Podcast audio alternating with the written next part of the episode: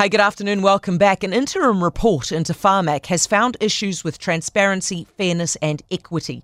The independent review is the first since the drug buying agency was established more than 25 years ago. Sue Chetwin is the review chair. Afternoon, Sue. Good afternoon, Heather. So, we often get told that Pharmac is one of the best models in the world. Is this not the case? Look, I think it's um, potentially a good model, but there are issues.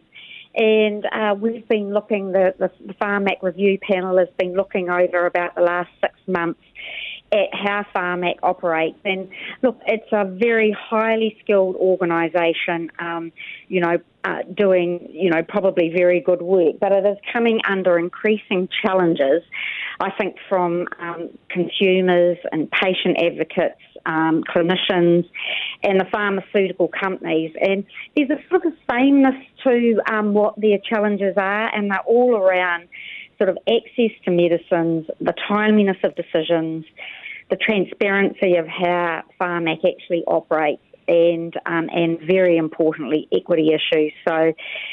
Inequitable outcomes for Māori, for Pacific people, for disabled people, and um, people with rare disorders.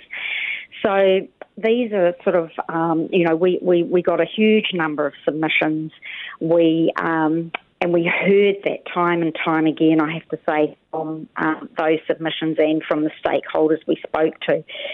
So while the interim report is only sort of really making observations, our final report that will be with the minister at um, at the end of February, he's given us a bit of extra time, um, is going to make recommendations on how Pharmac um, could uh, operate better. And look, to be fair to Pharmac, they, um, you know, they've welcomed the interim report. They say they're already putting into place some of the um, some of the things that the review has seen and noted. Um, so, you know, we'll see how we go from here. I mean, it, couldn't half the stuff be fixed if we just gave Pharmac more money? Look, looking, giving them more money um, is not uh, part of our terms of reference. Um, but but hold on. I mean, if that's not the case, Sue, then haven't you kind of been cut off at the knees? Because that, surely that's got to be one of the considerations. Well, look, um, we're looking at how they operate within the budget that they are given. So um, we're looking at how that budget is effectively used. Yeah.